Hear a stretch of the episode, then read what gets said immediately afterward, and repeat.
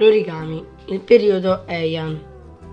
Il periodo di affermazione degli origami nella religione shintoista e nella cultura giapponese è riconducibile al periodo Heian, durante il quale la corte imperiale raggiunse l'apice della propria raffinatezza.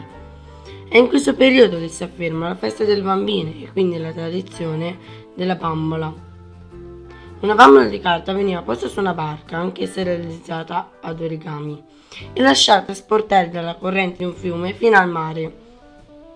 Successivamente questa usanza venne sostituita da quella più complessa di ricostruire ritualmente con l'origami la corte imperiale con i suoi personaggi negli abiti rituali.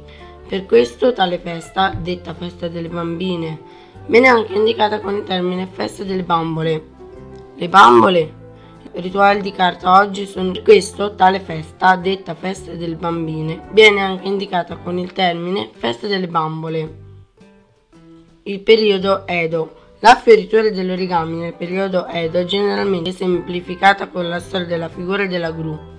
Oggi uno degli origami tradizionali giapponesi più noti e la cui tecnica venne perfezionata proprio attorno al XVIII secolo al 1797 appartiene infatti uno dei più noti eh, libri sull'origami, Piegatori del Mille Gru di Seba Juru Orikata. La pratica fu un riferimento al particolare valore della gru come simbolo di immortalità e alla leggenda, secondo la quale chiunque pieghi mille gru vedrà i desideri del proprio cuore esauditi. Realizzare il pezzo e regalare i tradizionali grappoli di mille gru è quindi considerata una pratica simile agli ex voto della cultura cattolica. L'aneddoto più noto legato a questa tradizione è quello di Sadako Sasaki, una bambina esposta alle radiazioni della bomba atomica di Hiroshima. Era proprio sul letto di morte a causa della leucemia.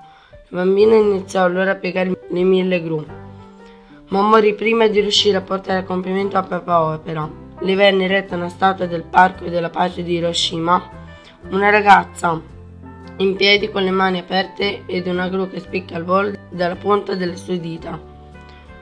Ogni anno questo monumento è adornato con migliaia di gru.